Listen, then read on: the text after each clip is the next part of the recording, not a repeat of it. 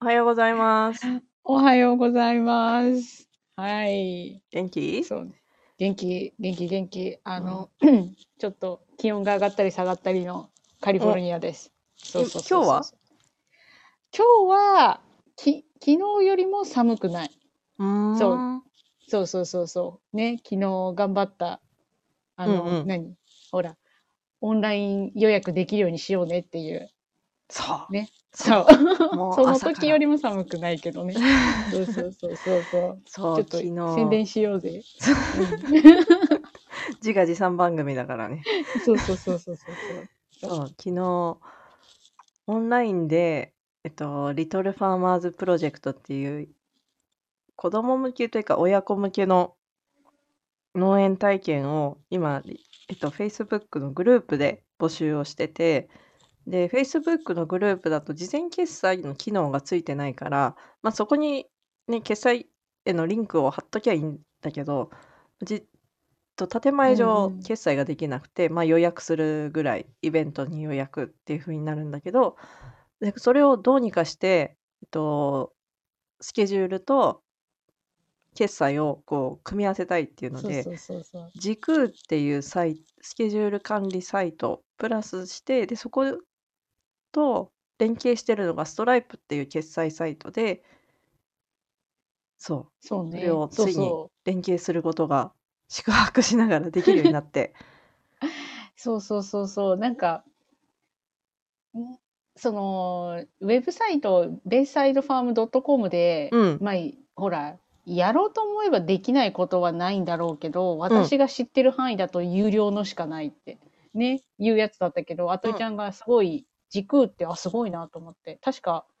無料で始められるんだよねそ無う、料で始められて、うん、で決済機能もつけられるとそうそうそうすごいいいサービス見つけたなと思ってなんかこそうのそう時空はそもそもがそのミーティングとかのこああうなるほどね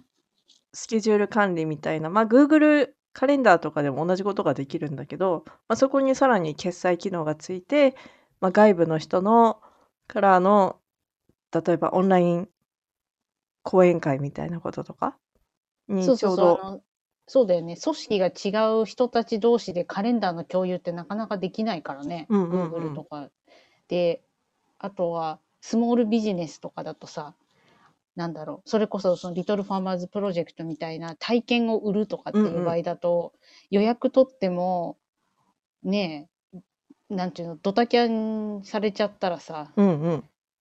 事業者としてはもうたまったもんじゃないっていう話になってくるからね。そう そそうそううそうなのよ。そう、ね、だからあのコミットしてくれた人をウェルカムっていう感じよね。こそのうそこだよね。でその時空のいいところはなんとあの Google カレンダーともこそうそううんうんううんくっつい連携してて、で自分のカレンダーでダブルブッキングがしないようにというか、まあ、すぐに予定が入るから、すごいよね自分でうん管理がしやすくなる。もうこれ、うんうんそう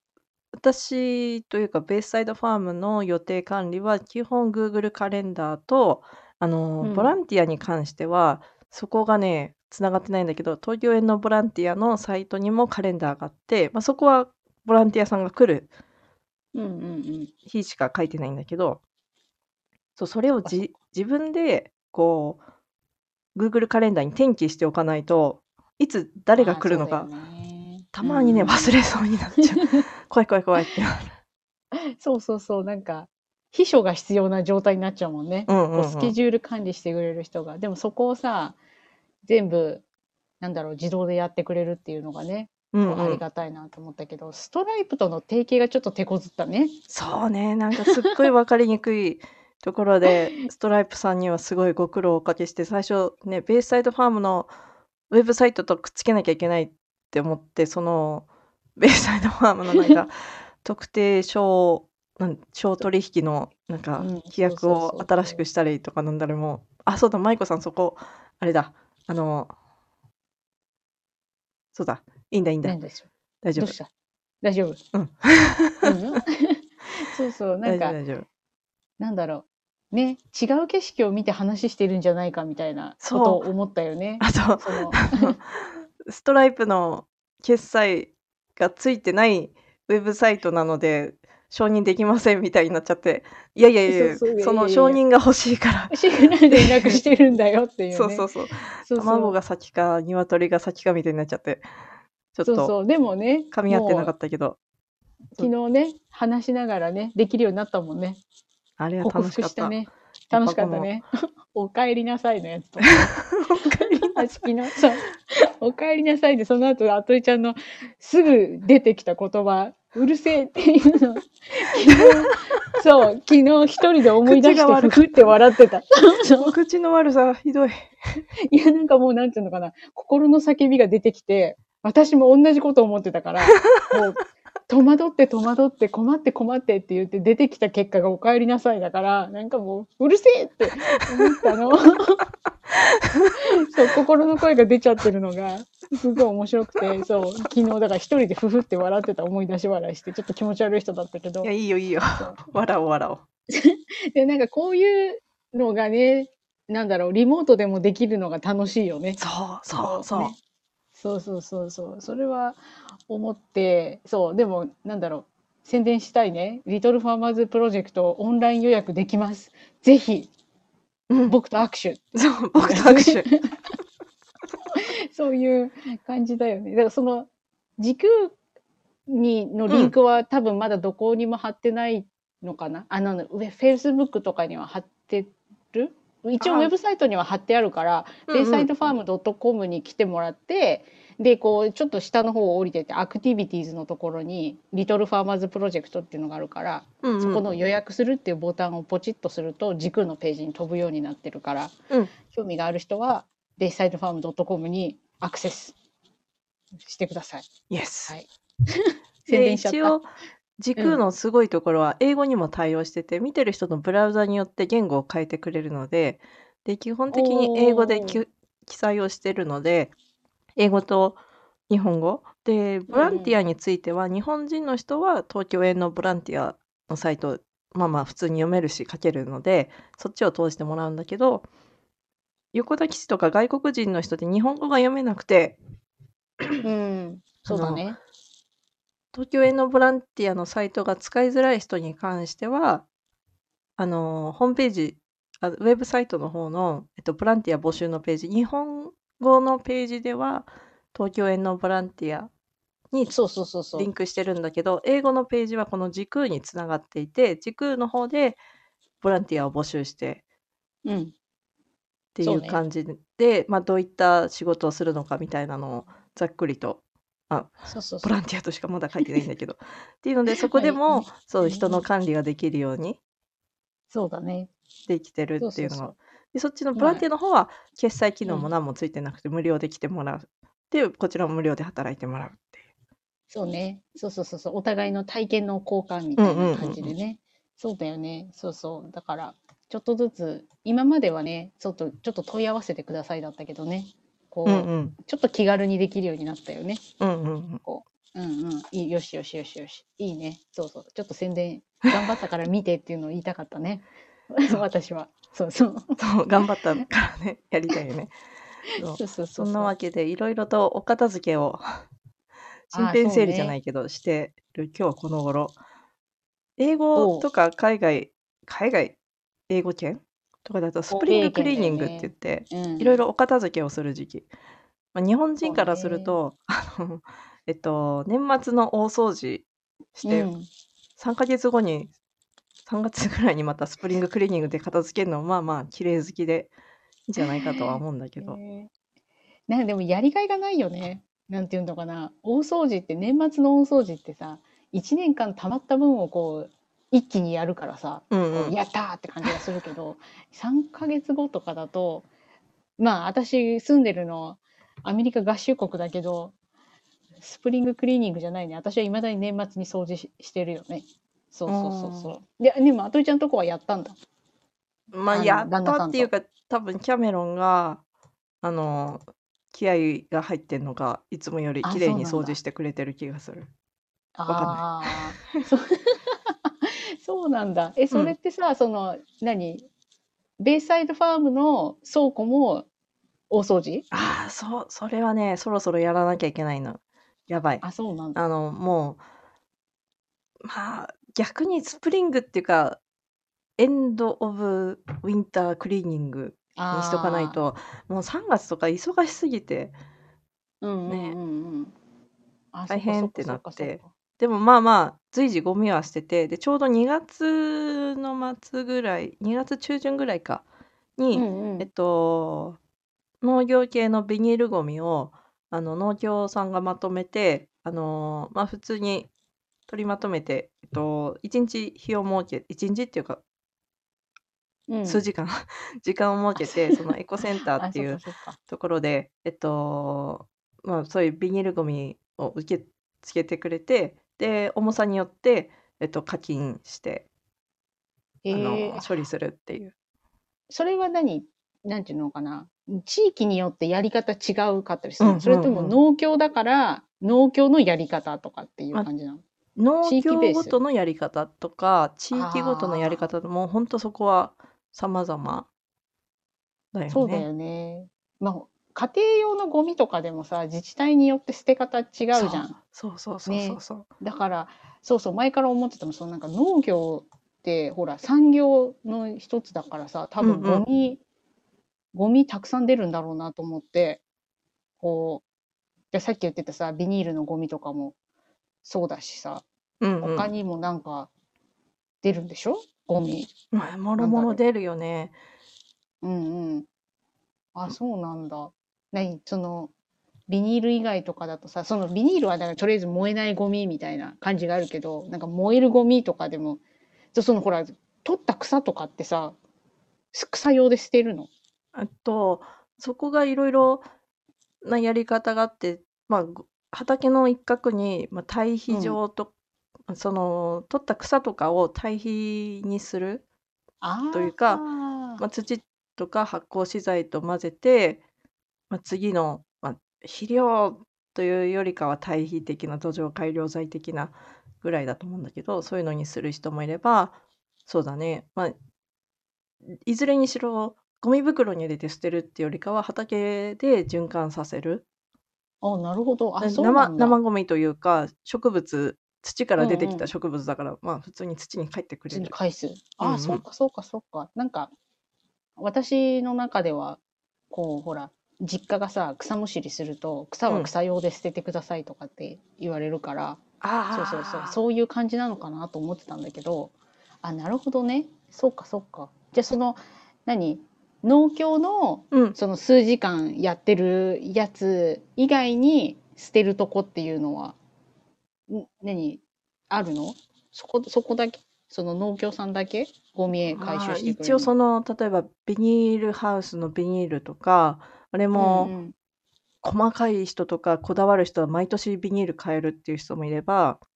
おーいるあそうしなんだいわいわゆるビニールマルチって言われる畑うんの畝のところに、うんうんあの保湿と草が生えないようにするためにビニールで作物以外を覆っちゃうっていうぼあと防草シートもあったり草を防ぐ防草シートもあって、でそれを、えっとまあ、いずれこう劣化してくるのでもうゴミになっちゃう、うんでそれを捨てる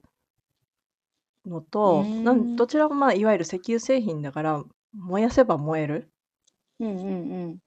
あ、そうかそうかそうかそうか。のとそうまあ、あとは支柱っていうこうアーチパイプみたいのがあってでそれうん。もう強いやつは強いんだけど折れる時は折れるので折れたらもあうー使い物にならないので、うんうまあ、ん。金属のゴミへえ。が出るよね、まあ、あとは肥料袋肥料を買ってきたりすると、うんまあ、堆肥とかでも鶏粉とか牛粉とか袋で買ってくる時があるのであ、そうだね。でそうんうん、れでしょ、であとなんだっけなあとなんだろうゴミえっと出荷してお店に置いといたけど売れ残って委託販売をする時とかだおーとおー売れ残ったら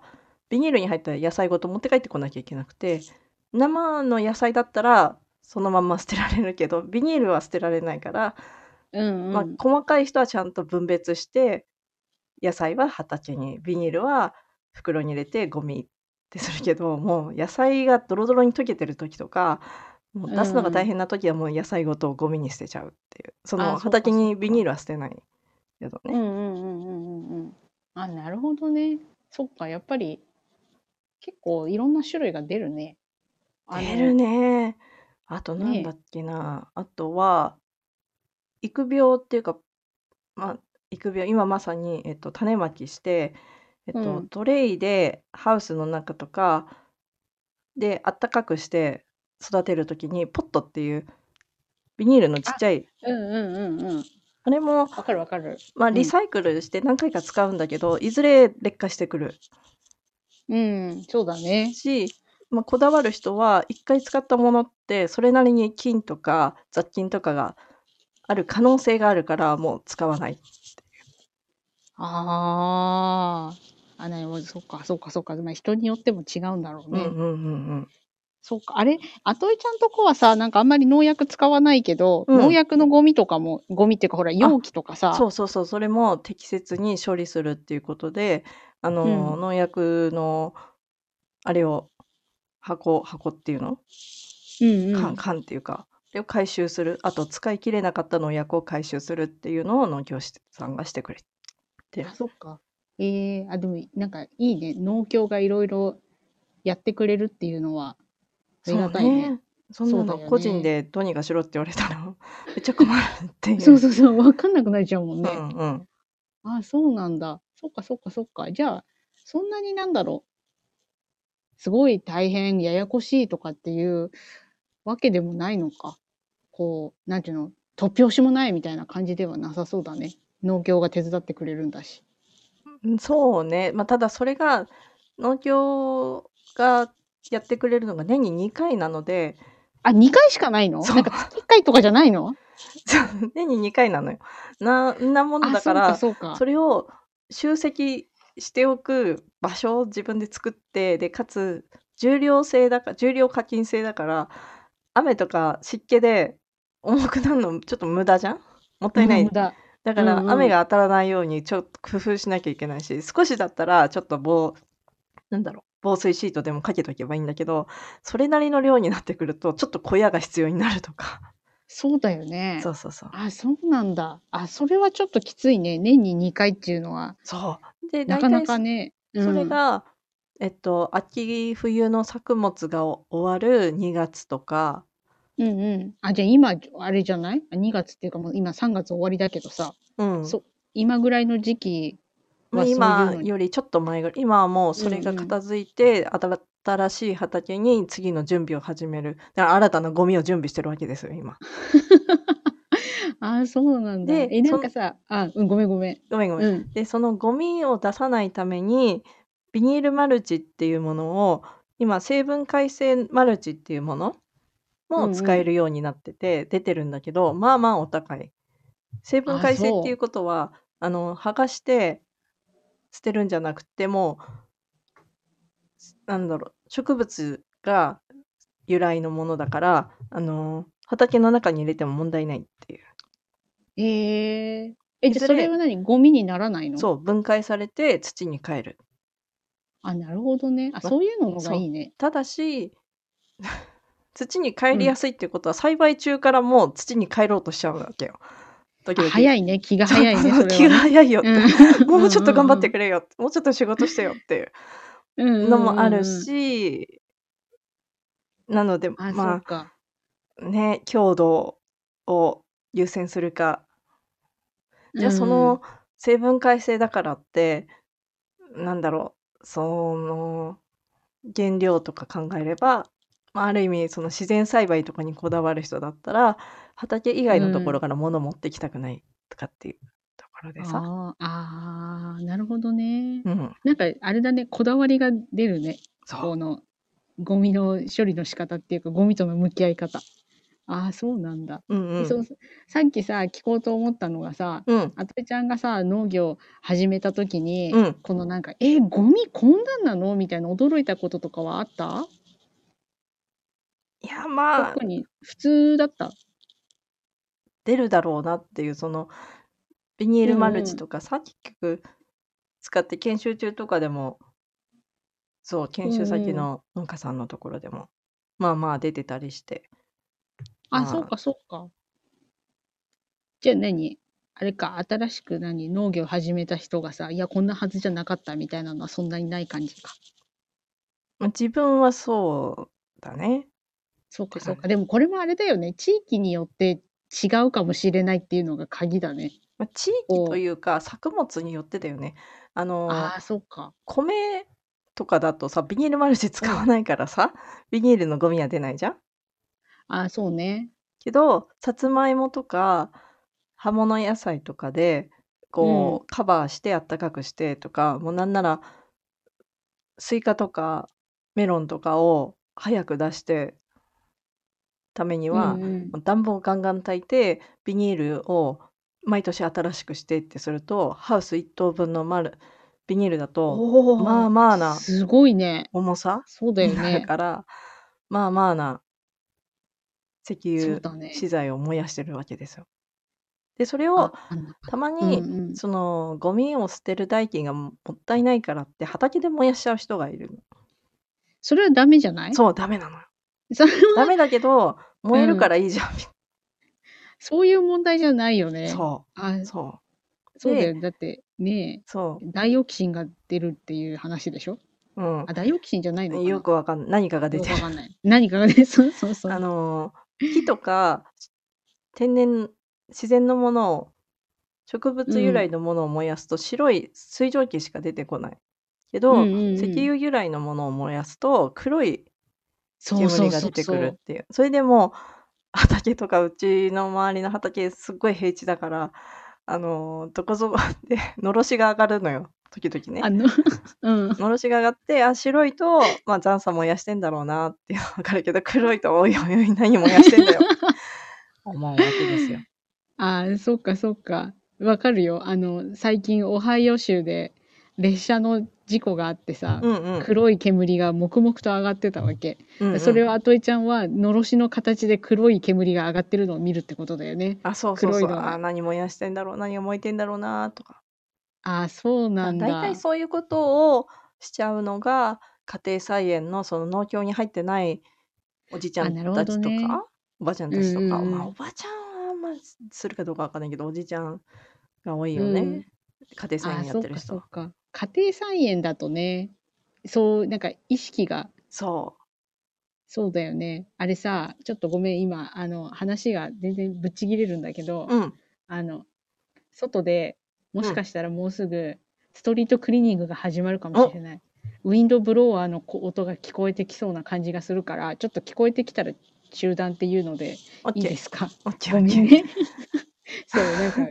あウィれンドブロワーが遠くで聞こえてるんだよね。こっちまで来るのかなと思って。あれあさの、うん。アメリカはゴミ収集車ってさなんかうん音楽流すというかなん流かさこうない、流さない。なんだろう。でも、すごい騒音で来 るよ。グオーンって言ってくるよ。 で、ガッタン、ガッタンって言ってる。あの、すごく大きなバケツを、うんすごく大きなトラックが、アームを使ってこう、横から挟んで、逆さにして置いていくっていわうかるわね。そうそう、すっごいうるさいよ。あの、アメリカうるさい。 なんか日本は最近、まあ、うちの周りなんだけどあの各家々でうん。うん今まで集積場があって人んちの一角のところにさゴミ集積場みたいのがうんうんうんあうん。ったりしたんだけど、まあ、それがだんだんこ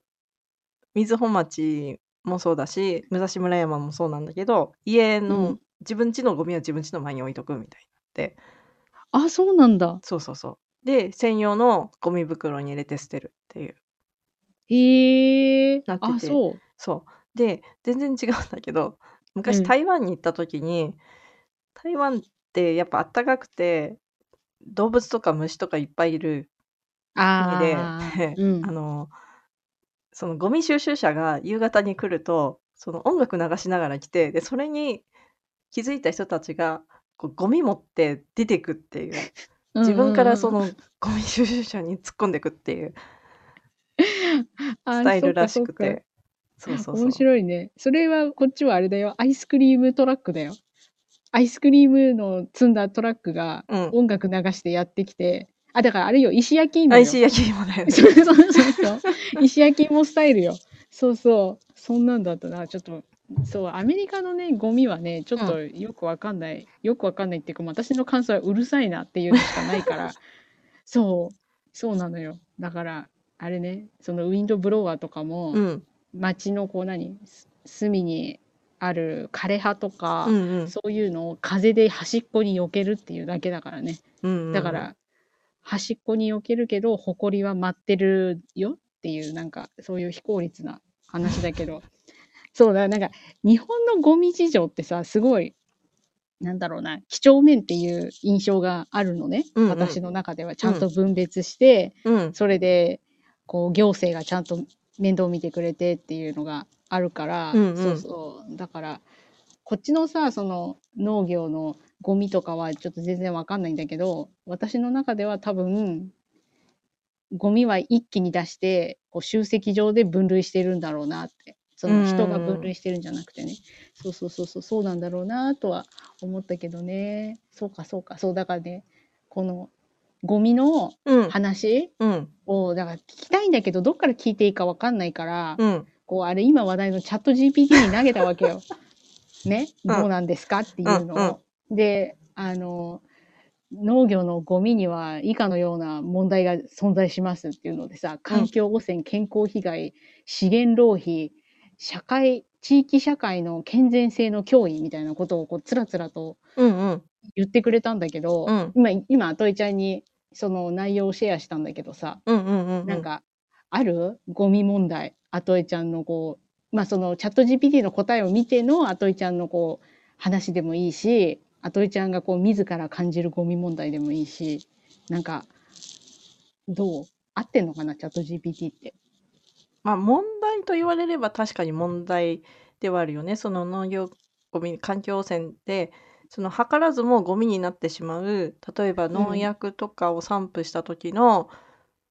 まあ、その土に入って分解しないタイプのもう化が化成化学物質がこう近隣の川に流れてみたいなものとあかーまあ、流れ農業に出ち限ゃらうやつずゴルフ場で一旦も一回昔問題になったよねなんかいろいろ。うん、そうそうそう流そう出そしうてみたいな芝生のやつね。そうそう土壌を汚染してとか、でもそれは過剰にやってしまった場合とか不適切な場合うんになってしまううんうかんら、まあ、適切な使用であれば、まあ、多少なりともその被害は絶対ゼロではないけどその、うん人間生きてるもう現在だよね。そ地うそう球上におけなんかる人間が生きてる現在ってそう負そう荷そうを与えずに一番生きることはできない。そう、一番地球に優しいのは人がいなくなることですっていうね。そうそうそうそういう やっぱりチャットそう GPT そうとか AI は絶対そういう答えを出してるけど優しいからそういう結論には至ってないっていうだけだよね。そうそう、あの、忖度を覚えた。そう。そうだこそう、人間におもねることを、そう、あ、今、オスプレイが。うんあ人間におも、そう、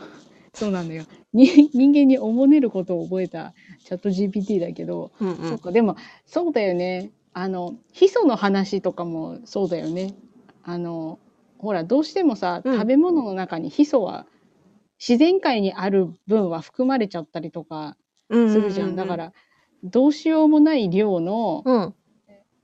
ことは起きちゃうよね。うんうんうん蒸発しちゃった分とかさ、うんうんこう、とかね。そうか、そうか。じゃあ、あれだね、環境汚染は、あれか、その人の使い方次第ってことだよね。そうだね。そうか、そうか、そうか。まあその環境汚染かうらんつながって例えばその川の水が川とかその地下水に影響を与えてその井戸水を飲んでる地域とかだと健康被害になったりとか。うーん、そうか、っていう井戸水ね。うんそうか、そうか。今、あんまり井戸水飲んでる人、いるのかななんか、そういうところで生活したことがないからわかんないんだけど。まあ、でも井戸水って結構井戸水いるって、うん、聞くねあそうなんだまあ、飲み水に使うところもあればその生活用水に限定してるところもあったり、だから井戸。水は大事だよっていうそうだね。そうか、そうか、そうか、そうか。その農業でもあの上水道だけじゃなくて、井戸掘れるところだったら井戸掘って農業用の水として植物にかけたりとかするから、まあ、巡り巡ってまた戻ってくるっていうところであるからあー変なものはなるほどね。そう土に住み込ませちゃいかんよねっていうこれでもなんかさ一人がやってて解決する問題じゃないね。こうなんていうのまあそうだねみんなの意地域識全部がでね大事だよそうだねよっねていうそうかそうか。だから黒いのろしが上がる人を見るとおやと思うかもね。こうう、んうんうんあうんいつは分かってやってるのかっていうそうそうそう気持ちになっちゃうからね。だからあそれそとっかかそっいわゆる化学物質敏感なうんうん。なんとか症候群ってあるじゃないだからそういうう人にとってはそういった煙とかもあんまりよろしくないそうそうそう。喘息の人とかね。そうそうそうきついよね。だからたとえそれが植物を燃やしてても煙っていう時点であまりねよろしくないかったり あとは周りへの影響だと、あのー植物の白い煙でもやっぱあのバーベキューと同じでさ香ばしい匂いがついちゃうわけよ洗濯物とかにそうだね。いぶした匂いがついちゃう ね。そうそうそうそうかそうかもう洗濯物の燻製ができちゃうっていう そうそうそうそう。あれいい匂いなんだけどね。あの一鍵のは。あそうでそもうそう二鍵目三鍵目ぐらいになってくるともうなんか頭痛くなってきちゃうなってなっちゃうからねそうだよねそうかそうかそうかそうかなんかなんだろう勝手にそのさ、農業って自然っていうイメージがあるじゃうんんうんうんうんあるか、あるから農業のゴミっていうのは問題ないものばっかりなんだと思ってるわけだけどうんこうさよくよく考えてみたらあでも産業だからこうんううん袋もビニールも使うし、なんとかも使うしとかって思うとそそうなんかそれそうでもないよね。それをこさうなんか最近すごいうん持続可能な農業とか持続可能ななんとかっていうのすごく言うじゃないうんうんでよく農業で言われるのは化成肥料とか農薬とかあとはまあ動物の資材とかになっちゃうんだけど、うんうんうんその輸入に頼ってる部分がすごくあるわけ林林の肥料とかっうんてうん日本にはあんまりないとかうんっていうので、でだから化成肥料を使う農業は持続可能ではないからなるべく堆肥を使いましょうみたいな今こう輸入とかのさあーうんうん問題があるじゃん、なんかうん輸入が止まっちゃうとか、し資材が枯渇してるとかっていうのででうん肥料が高騰してるっていう話、うんでもさ、そうね、うん石油もそもそも100%輸入じゃないそうそうそうそうそうそうそうなんでみんな見見ないでそれこそあのー物流だって100%輸入じゃないって思って、うんうんでそうそそうそうう自然農法とかすごいこだわって作っても結局それを手にするまでに石油製品をどんだけ消費してその消費者の手に届いてるかって考えると全然持続可能じゃないじゃんって思ったよね。そうなんか誰にとっての持続可能なんだろうっていう点がまず一つね。そうそのその対比でやっていけるのかっていうのもあるしうさ、んうんうん、あとはなんだろうな SDGs ってさうんファッションなのかなって思うのも結構あったりするじゃんこうなんかこれを言ってる私かっこいいみたういんなうさ、んだから なんかそうなんだよねこうどうなのっていうのは確かにあるよね、うんこう石油ほら今ヨーロッパとかだとさ、うんその石油のあ石油じゃないガソリン車をなくそうみたいな話してたりとかするけど、でもねこれガソリン車本当になくなっちゃって大丈夫なのかなって思ったりもするからねこうう、んまあ謎謎だよねこれちょっとあれじゃないまたこれ話し始めたら深くなる感じになってじゃないと、 あれで有識者欲しいよね。そうそうそうそうそうそうこれはこういう観点からこうですよっていうさうんうん。のが必要にだってねいろんな人の立場でさ答えが変わってくるやつだからそうね。そう。そうだよねあそうなんだでもあれだったな今回ちょっとアトイちゃんとゴミの話をこう、まあ、ざっくりとだけど、うんアトイちゃんに話を聞いてうんこう想像はできたあこうなるほどねってほらだからビニール出ないもんだと思ってたけどあうんうビんうんニール出るよね、そりゃそうだっていうのとかうんうもんあったし、そうそうそう農業の場合は割とこう地域でみんなでこうやらないといけないこと心がけなきゃいけないことが結構あるなっていううのんも、うん自然だからこそだよね、うん。こう影響し合うから。確かそうに。かそうかそうか。なるほどね。まああれだな。面白かったな。チチャット GPT もまあ間違っちゃいないな。そう言ってるなんことはこそうそう。う、まあ、正解ではないけど、まさにあれだよね。こう、チャット GPT で人間の仕事がなくなるみたいになるけど、それを検証する人はどんどん必要に、むしろ必要になってくるそかうそらう、そうそうそう。人間は学び続けないといけないっていう。 まあ、あさっきの話もそうよね。学び続けなきゃいけないっていうあのあれだね。疲れちゃうやつうだんね。うん、そう まあそう、疲れちゃうよ。いや疲れちゃう楽しいんだけどね。うんうんこう、なんで、許容範囲ってもんがあるじゃん、人間には。よ 容量、用法の話があるじゃん。そう。そうそうそうそう。だけど、そうね、もっとこう、スペシャリストが必要になってくる感じよね。うんこ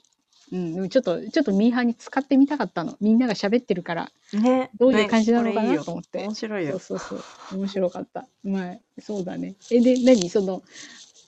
今はうん。 3月終わりじゃんうん。そのあれ前回話した時はさ何祭りだったっけ種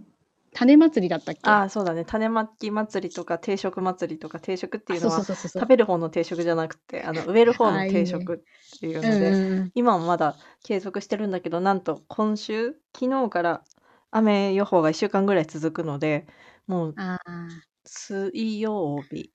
にもう種まきとか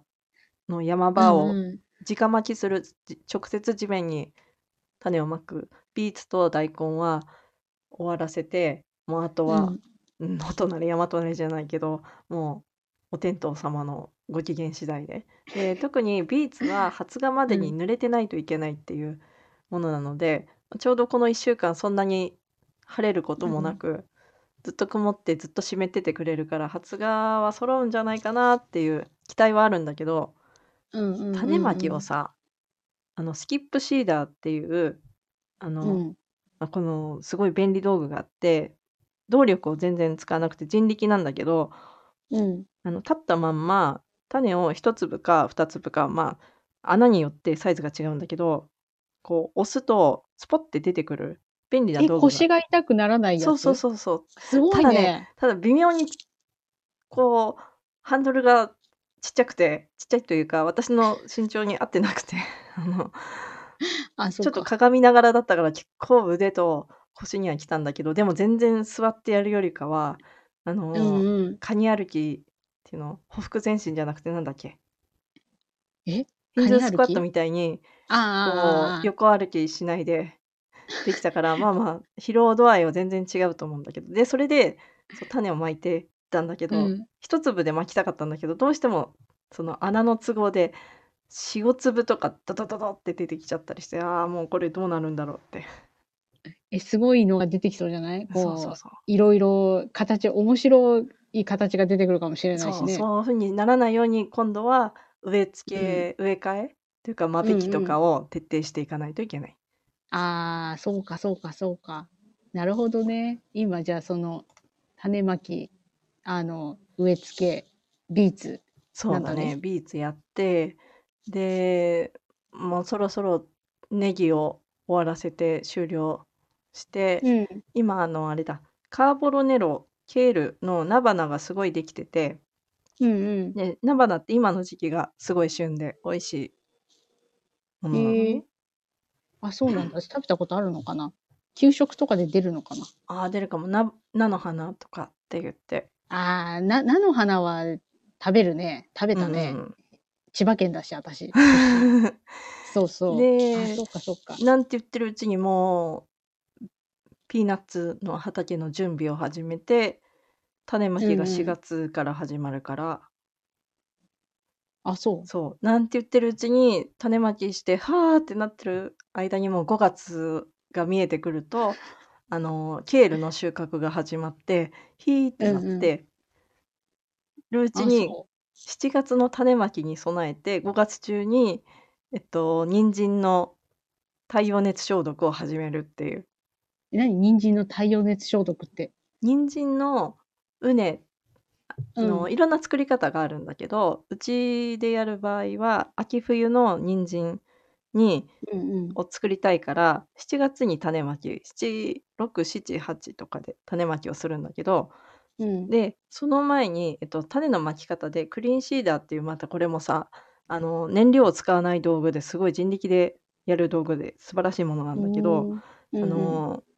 種を等間隔に一粒ずつポトポトポトって落としてくれるすごいう道具んがあって、で、それが裸の地面の上をはた走らせるものなの。で、そうするへと、え何にもしてない畑だと雑草がもりもり出てきちゃう。うんうんうんうで、んそこで、えっと、透明のビニールマルチを貼って、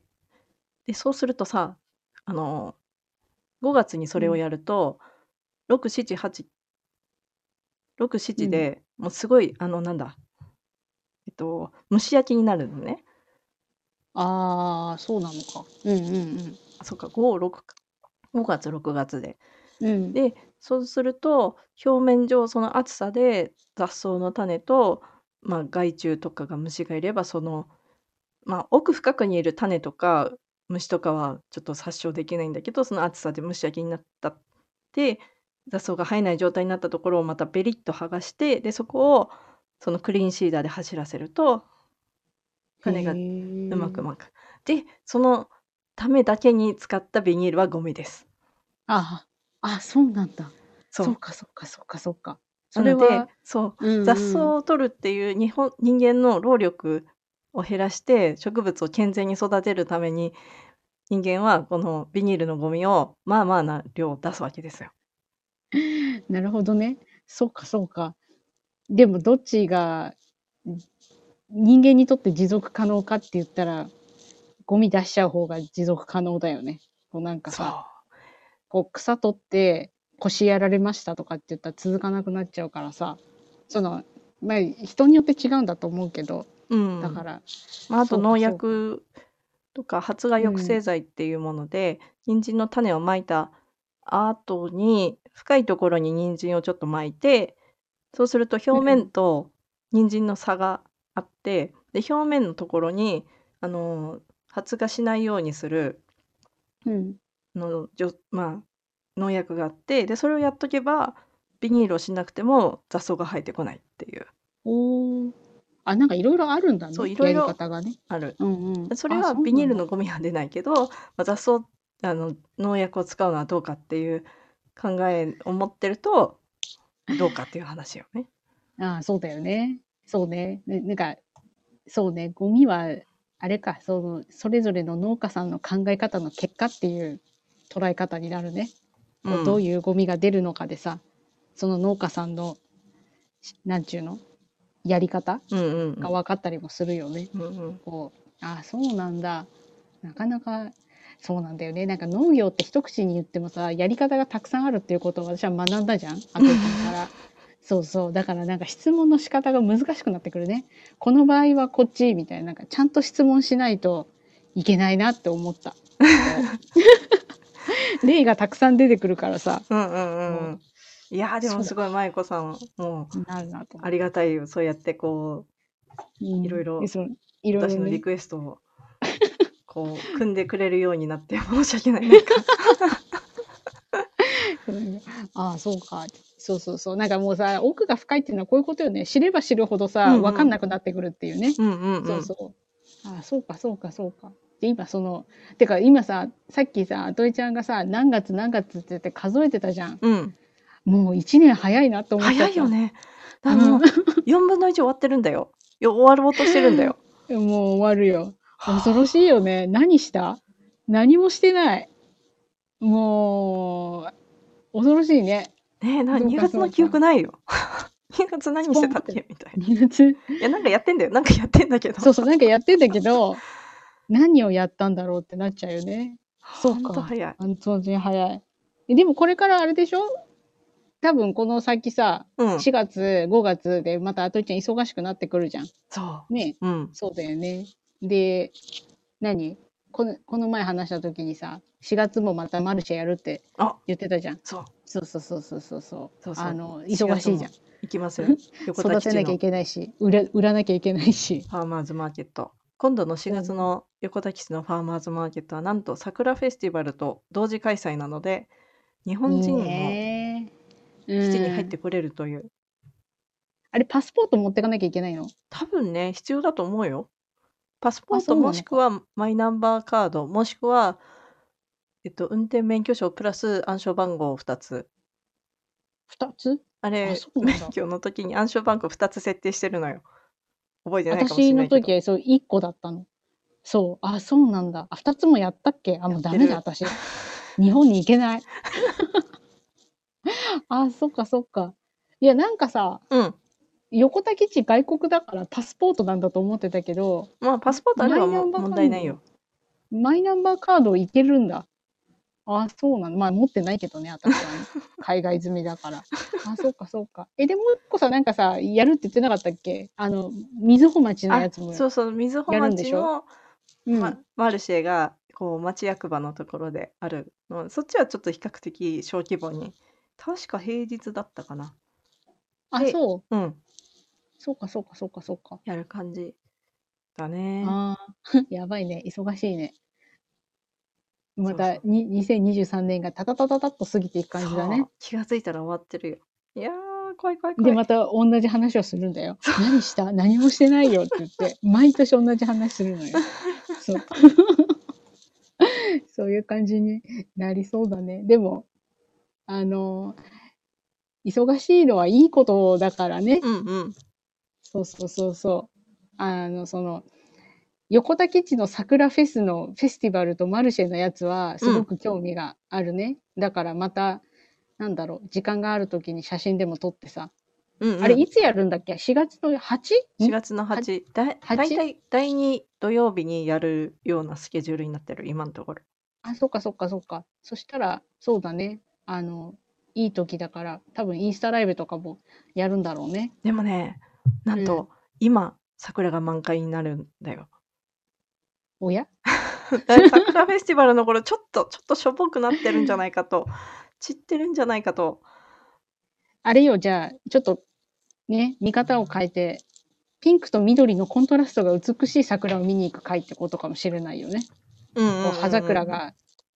出てきてね。そうそうそうう、ん。ああ、そうなんだ。え、でも楽しそう。なんだろう。イベント楽しそうだからうさ、んうんまた写真撮ってきて見せてよ。うんうんうんやうるん。やるやおる、願いしますよ。はい。はいじゃあ今日はこんなところではい。ありがとうございましあた。りがとうございましたはーい。